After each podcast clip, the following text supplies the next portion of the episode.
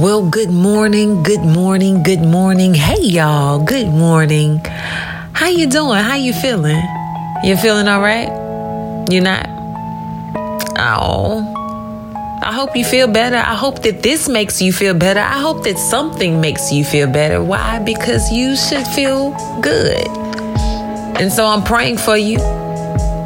And if you are feeling good, I hope you feel better. I hope that you are ready to tackle the day because you are amazing.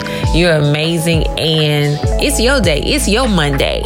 How was your weekend? Did you conquer the weekend? Did you chill? Did you get some rest? Okay.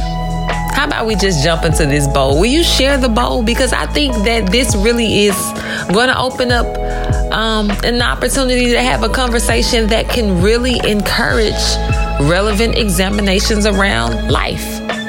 And what better time to do it than 816?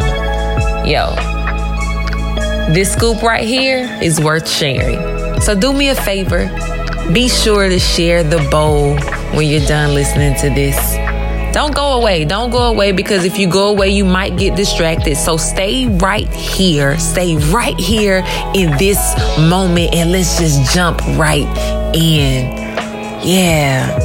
So, Paul in the book of Corinthians tells us that there are 16 things connected to love that God's love has for us. And I was thinking about that because I was thinking about today, 816. 16. So I'm thinking, what can we do today? You know what? We can choose love, y'all. We can truly choose love. And what better way to choose love than the 16 things that God tells us about love and what to do with love? Let's review them. Love is kind. Love is not jealous. Love is not boastful. Love is not proud. Love is not rude. Love does not demand its own way. Love is not irritable. Love keeps no record of being wronged. Love does not rejoice about injustice. Love rejoices whenever the truth wins out. Love never gives up. Love never loses faith. Love is always hopeful. Love endures through every circumstance. 16 things, you guys. 16 things. And at some point in your day, one of these 16 things is going to come up. You're going to want to be mean, but you're not going to choose mean today because today we're choosing love, and love is kind. Something is going to make you want to be rude, or you just might have a rude spirit about yourself, but not today. Why? Because you're choosing love, and love is not rude. To the person listening to this right now that's thinking about giving up, that's losing faith, no, not today.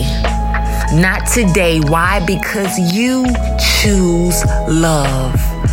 And love never gives up. Love never loses faith. Love is always hopeful.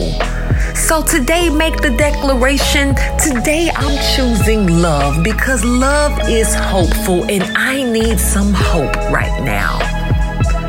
So I'm going to rest in love. I'm going to rest in God's love. I'm going to choose love today. 816. It's a great day to start over. It's a great day to start new and to start fresh. That's what Mondays do. That's what the beginning of the week does. And I think that if we choose love today, if we start our week off choosing love when we want to cuss them out, choosing love when we want to go off, choosing love when we want to give up, choosing love when we want to choose hate when we want to choose bitterness, when we want to choose sorrow. Nope, today you choose love. So today, have a love choosing day. This the scoop. That's your morning cereal. That's all that I have. Choose love. Choose you. Choose God. Have a great day. This your morning cereal. It's your girl, D. Michelle. Until next time, holla at you.